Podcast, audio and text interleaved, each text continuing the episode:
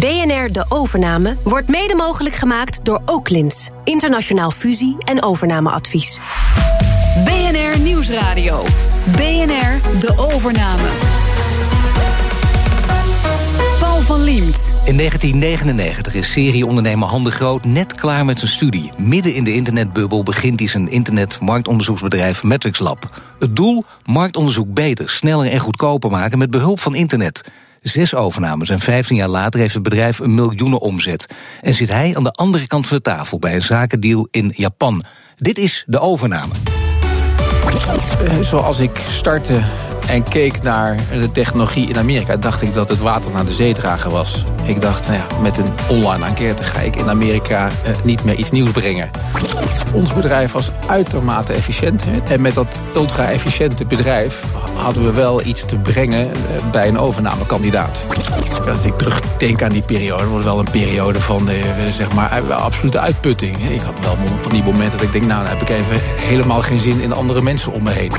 Als er zaken gedaan wordt eh, met buitenlanders, met niet-Japanners, ja, dan is natuurlijk de, de, de default eh, wantrouwen. Dus een Japanner is in principe staat niet open voor een gesprek van welke aard dan ook. Zeker niet waar het om een overname of fusie gaat met, met een westelijk. Han, je begint je bedrijf midden in de zogenaamde internetzeebel. Is eind jaren 90. Kon allemaal niet op met die dotcom-bedrijven. Eh, heb, heb je daar toen van geprofiteerd ook? Nou ja, deels geprofiteerd, maar ook vooral heel veel geleerd. Eh, geprofiteerd omdat ik net op de valreep eh, eind 2000 nog een, een financiering heb ontvangen. Eh, van een financieringsbedrijf dat inmiddels niet meer bestaat. Maar eh, dat, daar hebben we van geprofiteerd. Maar ook wel heel veel geleerd. En ook wel een klein beetje littekens opgelopen. Oh, littekens, dat is altijd interessant. Want het is een, een moeilijke tijd, de internetbubbel natuurlijk. Mensen die allemaal roepen, dit moet je niet doen, jongen. En je deed het toch, je bent standvastig. Maar wat zijn dan die littekens? Nou ja, dat was echt een periode. Hè. Wij startten natuurlijk in een periode dat iedereen zei... eigenlijk met dat internet, dat gaat hem niet worden. Hè. Dus dat was, dat vandaag de dag moeilijk voor te stellen... maar dat was eind jaren 90 wel... eh, en begin 2000, eh, 2001, 2002, 2003 was dat wel de stemming. Hè. Dus collega's van mij eh, die door vader en schoonvader eh, werden opgehaald... van dit, dit bedrijf heeft de toekomst niet... dat zijn wel dingen die je tekenen natuurlijk, ja. Ja, maar waarom ging jij dan toch door? Nou ja, je, je, je bent aan iets begonnen en, en, en mijn missie was wel heel duidelijk. Ik dacht dat we daar echt ook wel een duidelijke propositie hadden bedacht met elkaar. Hè.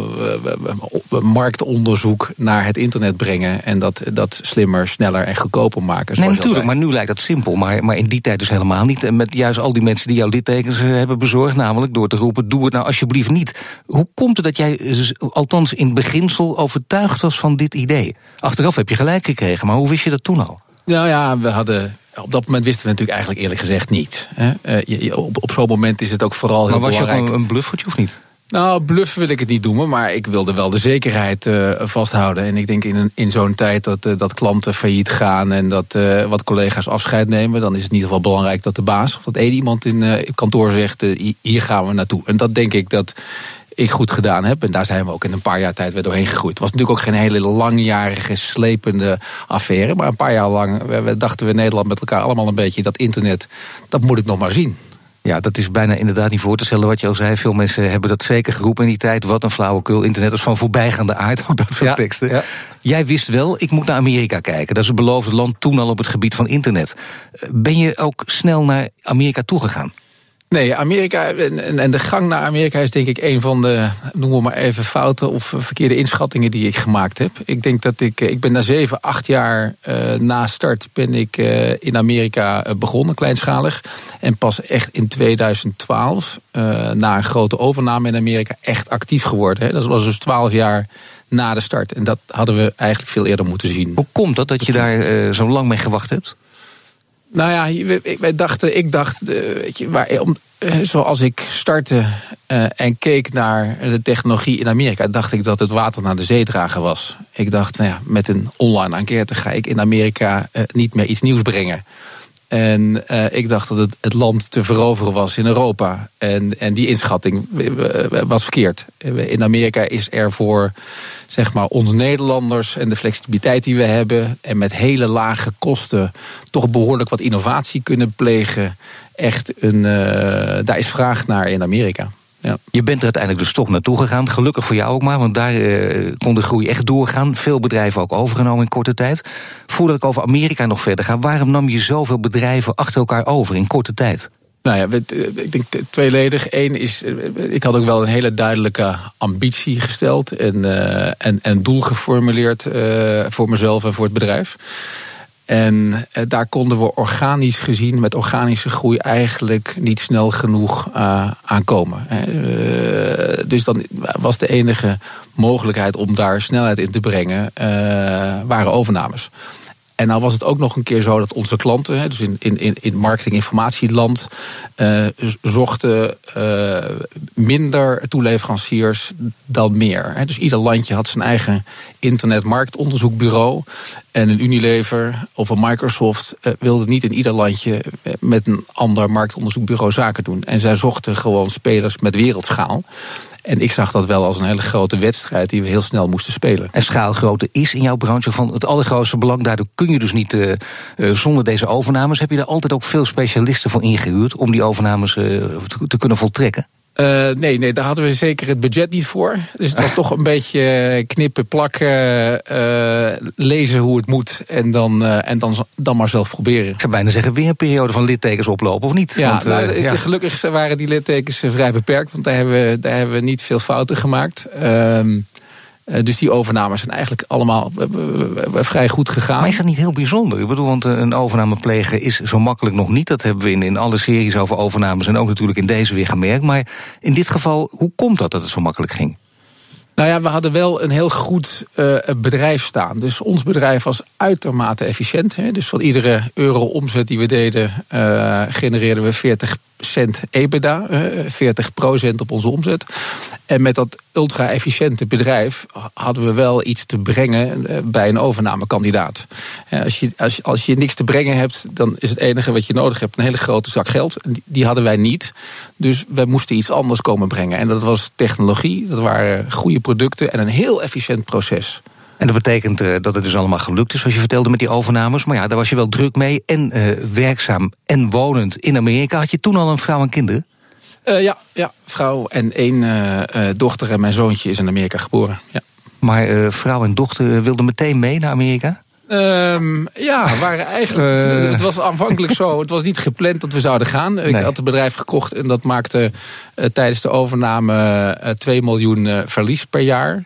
Oh. Um, en, en daar had ik iemand voor aangenomen, een, uh, een Nederlandse Amerikaan die dat zou gaan managen. Maar was een hele goede vent en goed manager, maar de urgentie zat er niet in. En 2 miljoen per jaar, dat betekent ongeveer 2 ton per maand. Een goede uh, vent, maar de urgentie zat er niet in? Nee, de, dus de, de, Geen dat, goede dat, vent dat, dus. verlies, nou, dat verlies dat liep eruit. En dat was dus 2 ton per maand. En dat deed Zo. mij wel pijn. Ik Ja. had natuurlijk nooit verlies gemaakt. En ik zag dat in Amerika gebeuren. Dus dat geduld van mij raakte natuurlijk vrij snel op. Uh, en ik heb toen mijn koffers gepakt. Vrouw meegenomen, dochter meegenomen. En, uh, en, naar, en naar New York verhuisd. Ja, dat was het belangrijke doorslaggevende argument eh, dat- je tegen je vrouw kon gebruiken. Zeg, moet je Ja. luisteren, hier, ik heb Ja. hier met eh, iemand te maken ja, die de urgentie niet ziet. En eh, kijk eens, het geld loopt weg, wat wil je? Precies. Een failliete man of een succesvolle man? Exact. Nou ja, Ja, ging het echt serieus? Een beetje op gemaakt. Maar had zij ook een, een, een baan of was ze ook actief? Ja, ja, nee, dat was ook wel zo. Ze hebben wel wat dingetjes achter moeten laten. Maar het Amerika-avontuur, dat, dat had ze wel. Ze had ook in Amerika gestudeerd al een keer. Dus daar zat wel een, een link met Amerika. Nee, je ziet het, ik vraag expres ook naar, omdat dit bij veel mensen dan, tussen aan- aanhalingstekens dan, want je kunt er ook niet voor kiezen, vaak misgaat. Hè? Juist op het persoonlijke vlak. We willen heel graag maar de eigen omgeving. Want ook je vrienden en, en voor je kinderen uiteindelijk dan ook natuurlijk. Ze groeien op in een ander land. Ja. Nee, internationaal ondernemen is echt topsport. Hè. Ik bedoel, ondernemen vind ik sport. Maar internationaal ondernemen, waarbij je, in, in, eh, je- helemaal surfen reist en de wereld overvliegt om zaken te doen, dat is, eh, dat is doodvermoeiend. Ja. Dat heb je ook meegemaakt, dat het Ja. echt letterlijk dodelijk vermoeiend werd. Ja, nou, niet letterlijk dodelijk, maar toch wel zwaar vermoeiend. ja, nee, absoluut zwaar vermoeiend. Hoe uitte zich dat? Nou, ik denk, ik heb wel momenten gehad dat ik ergens alleen in een hotelkamertje zat eh, en me afvroeg, wat doe ik hier in mijn eentje? En dan is het leven, je het uitgaan of genieten is er dan niet bij, want de volgende dag moet je Zeg uitermate maar, wordt dit nou een. MeToo-verhaal? Dat je dan eh, denkt, ik zit me te vervelen op dat kamertje. Ik ga vrouwen bellen? Of Nee, is het dat zo was in mijn geval niet bij. Bedoel, Anders had ik mijn vrouw niet mee kunnen nemen naar Amerika, denk ik. Maar, Nee, nee, dat was wel echt hard werken. Zeker ons bedrijf, dat was toch een beetje sprokkelen van omzetten. Uiteindelijk is het een kwart miljard omzet geworden. Maar dat was in de eerste jaren uh, een miljoen hier, een miljoen in Duitsland, een miljoen in Frankrijk, in de UK. Dat was echt sprokkelen.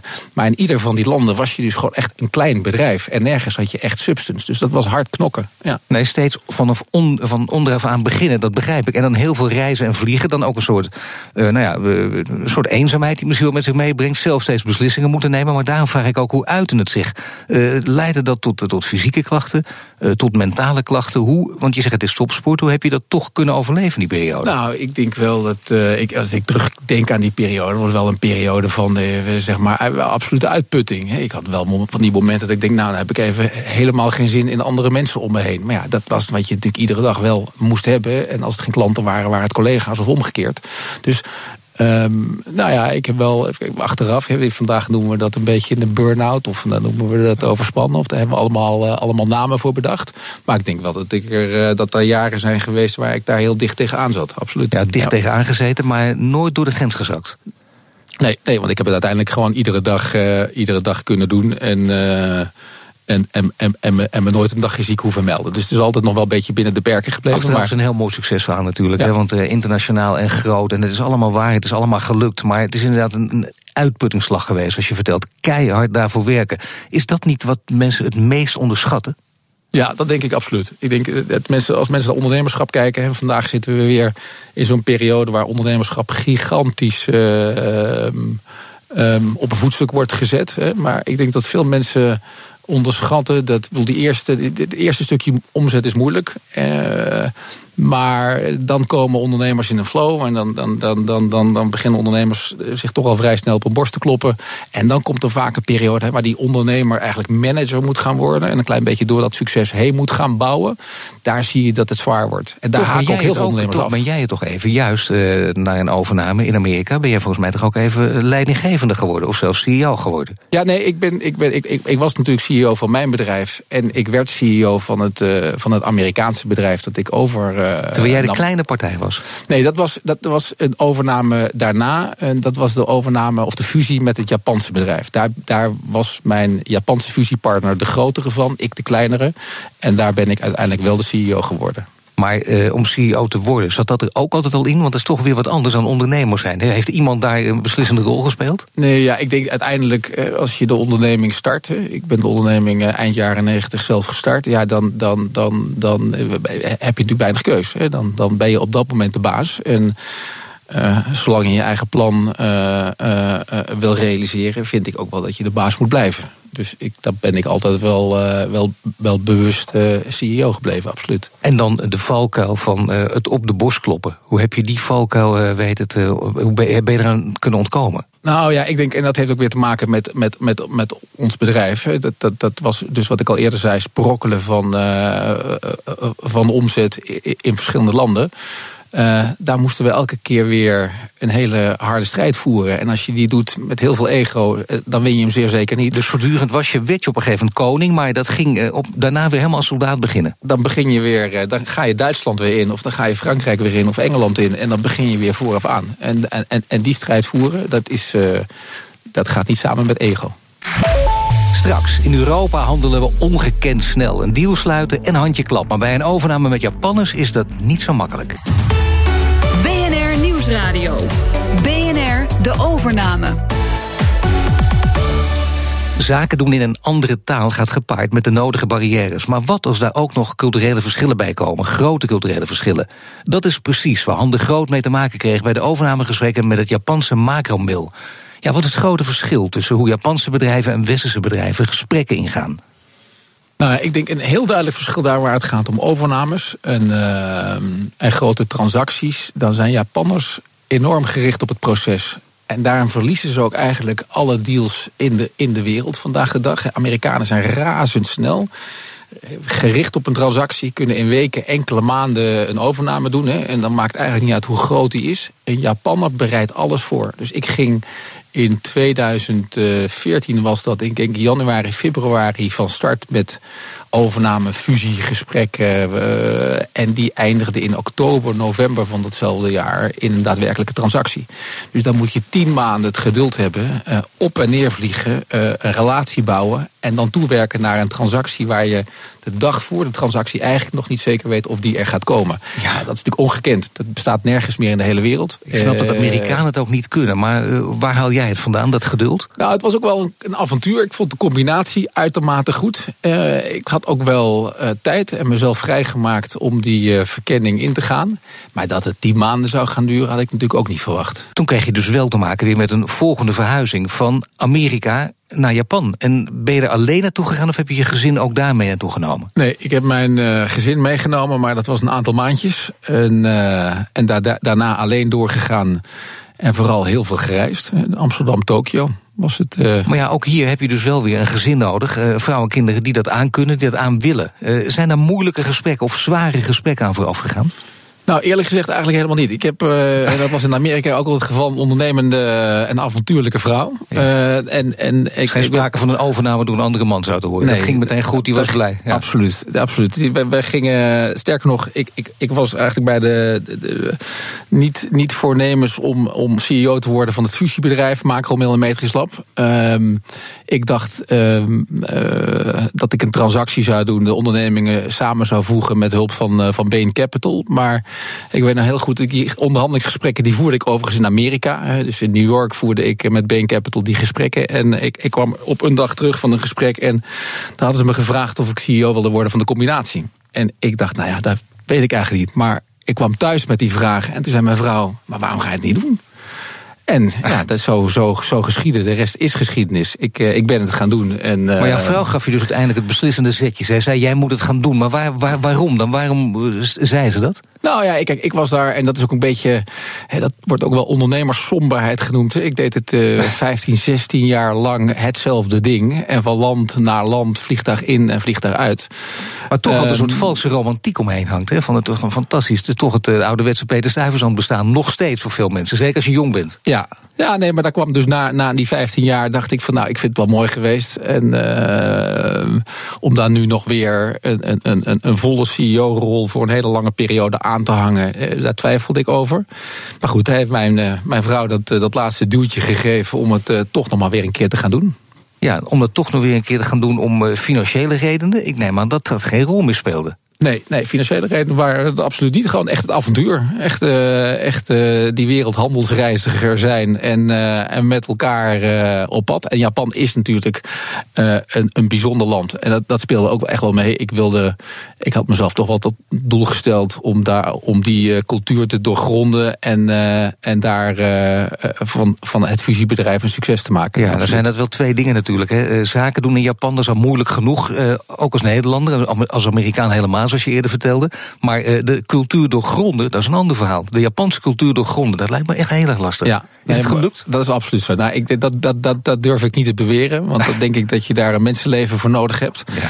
In ieder geval de taal moet spreken. En dat doe ik niet. Een klein woordje Japans om te laten zien dat je je best doet. Absoluut. Maar um, het werken in Japan zeg maar, en het leiding geven aan Japanners... dat, uh, dat, uh, dat heb ik wel onder de knie gekregen, ja. Ja, want je hebt al iets over verteld. Het procesmatige van Japanners is heel erg belangrijk. Waar moet je nog meer op letten als je, als je zaken met ze doet en de cultuur wil doorgronden?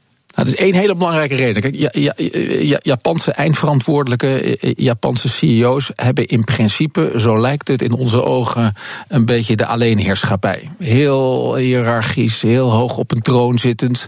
En als je daar eigenlijk met een Amerikaanse bril op diezelfde troon stapt, dan val je er meteen van af. Want er is één hele belangrijke afspraak die je maakt als eindverantwoordelijke, namelijk met de jongste bediende in het bedrijf.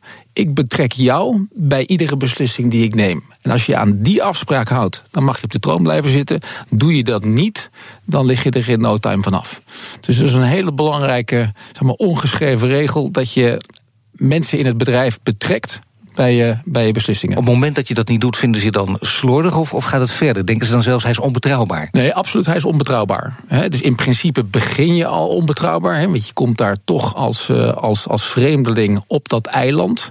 Ehm, dan moet je een relatie bouwen. Nou, dat, eh, dat, eh, dat, dat, kost, dat kost veel tijd. Ehm, als die relatie er is, dan krijg je ook echt wel vrij spel. Maar goed, je moet je houden aan die regel van ehm, betrek je collega's bij ieder besluit. En dat is bijvoorbeeld wat je in Amerika helemaal niet ziet. Hè. Daar kijkt iedereen eigenlijk stilzwijgend naar een CEO van jij moet nu beslissen. En dat is in Japan absoluut niet het geval. En daarom denk ik ook wel dat wij als Nederlander succesvol kunnen zijn. We hebben toch een beetje die, die consensuscultuur kennen wij, daar komen wij ook uit. En die is goed en mooi toepasbaar in Japan. En als het gaat over overnames, kun jij heel mooi Nederland, Amerika en Japan vergelijken. Dan zul je natuurlijk een aantal overeenkomsten ook zien in, in het eh, gewone zaken doen. Maar ook als het gaat over overnames, is Japan speciaal vergeleken met Amerika? Um, ja, Japan is absoluut speciaal. Hè. Wat ik al aangaf, het grootste verschil is dat je met elkaar heel veel tijd besteedt aan de voorbereiding eh, van een overname. En, en wat vandaag de dag natuurlijk zo is, dat die tijd je niet altijd gegund wordt. Hè. In, in, dus een overname is toch een beetje een strijd, is toch een kleine mini-oorlog voeren met elkaar. Ja, en, en, en, en, en daar moet maar gaat de strijd om, uh, om andere dingen in Japan dan in Amerika? Dus afgezien van, van de tijd die je, die je meer nodig hebt in Japan? Nou, kijk, in Japan eh, staat er ook. Japanners zijn ook wel gericht op resultaten. Japanners zijn ook wel gericht op, op succes. Uh, dus ik denk dat er in essentie. Um, op, op dat gebied weinig verschil zit. Het is wel zo dat als, als er zaken gedaan wordt uh, met buitenlanders, met niet-Japanners, ja, dan is natuurlijk de, de, default wantrouwen. He, dus een Japanner is in principe staat niet open voor een gesprek van welke aard dan ook. Uh, zeker niet waar het om een overname of fusie gaat met, met een Westeling. Dat en dan helemaal lastig. niet als de Westeling ook nog CEO van het bedrijf gaat worden? Is dat niet helemaal lastig? Ja, nee, dat vinden ze lastig. Dat vinden ze lastig. Nou is het wel, en, en, en ons bedrijf is een jong bedrijf, een technologiebedrijf natuurlijk. En daar zie je wel dat dat wat anders is dan bij de traditionele Sony's of iets eigenlijk van deze wereld. Daar, daar, daar, daar gelden wel wat andere regels. Maar jonge mensen staan daar wel open voor. Ik vind het ook wel leuk. De jonge generatie in Japan zoekt ook wel de verbinding met eh, de rest van de wereld. Veel meer dan dat ze dat in het verleden maar deden. Maar ze verwachten ook dat, uh, dat jij jouw rol als CEO daar in Japan destijds uh, ook meedoet aan de karaokeavond. Om eventjes onderdeel van het geheel te zijn. Ja. En met de jongste bediende ook op het podium zat te springen en te dansen en te zingen. Absoluut. Heb je gedaan? Ja, absoluut. Nee, dat, dat, dat is natuurlijk dat, dat, daar moet iedereen in meedoen. Of je dat wil of niet. Hè. Op vrijdagavond. Ik, ik herinner me wel dat daar, Wat in Japan natuurlijk ook zo is. Overdag eh, heb je een afspraak. En dan wordt de helft besproken tijdens de afspraak. En de andere helft besproken eh, s'avonds tijdens het diner. En dat dinertje, het is dan niet één of twee. Dat waren er soms drie op één avond. En die moest ik eh, gewoon dag in dag uit aflopen. Ja, dat hoort een beetje bij de Japanse cultuur. Ja, ik weet niet. Uh, nu zie je er afgetraind uit. Ik, ik ga in, in die periode ook of niet? Of ja. verschilt het 10 nee, kilo? Dat, nee, nou, nee, dat was geen dat was geen verschil. Maar ik ben op een gegeven moment wel uh, geheel onthouden geworden. Dan moet iedereen op me lachen. Maar ik droeg geen druppel meer. Want dat kon ik echt niet meer erbij hebben. Maar geheel onthouden tijdens een karaokeavond? Hoe, ja, ja, dat is lastig. Dat? Ja, maar goed, dan moet je alleen kunnen zingen. Hè. Dat, uh, dat niet kunnen drinken. Dus dat, uh, dat, Zijn dat Japanners dan ook zo dat ze zeggen... kom op, doe mee en aan je, aan je hoofd blijven zeuren? Of wordt dat vrij snel geaccepteerd? Nou nee, Japanners gaan wel even hè, buiten dat, in, dat, in dat avonduurtje... dan, dan komen ze eigenlijk even in een andere wereld. Hè. Dan overdag zijn het... we, we, keurige collega's. En, en, en s'avonds gaat de das om het hoofd. En, en dan, dan, dat, dat, dat, dan, start, dan start de nieuwe wereld voor Japaner. Nou ja, dan zie je ook de andere kant van de mens. En dat, dat kan ook tot meer vertrouwen leiden. Maar soms ook wel eens tot irritatie. Of tot, laat ik zeggen, heel algemeen, tot verbazing. heb, heb jij soms ook een fout gemaakt af en toe als je terugkijkt? Dat je denkt, ja, ik heb iets te veel van mezelf laten zien? Nou, dat denk ik niet. Ik denk dat Japanners best wel het vernieuwend vinden dat, eh, dat je eh, als, als CEO of als Westers uh, eindverantwoordelijke over allerlei moeilijke onderwerpen durft te praten. Hè. Dus iets als vrouwenparticipatie, wat doe je na een zwangerschap? Ja, dat hebben wij allemaal. Dat is bij ons ja. is, dat, is dat vanzelfsprekend. In Japan is dat nog eens iets bijzonders. Hè. Je bent jong, je krijgt een kind als, als vrouwelijk medewerker. Ja, dan is het niet noodzakelijkerwijs zo dat je terugkomt nadien. Nou, daarover praten en daar je, je eigen mening verkondigen Eigenlijk onze Hollandse mening, simpel gezegd. Ja, dat wordt absoluut gewaardeerd. Dan ben je iemand geweest die altijd met volle energie van alles gedaan heeft. Je zei het al, bijna een uitputtingsslag is het geweest. Die ben je boven gekomen. Grote successen gevierd. Want dat is ook uh, een waarheid als een koe.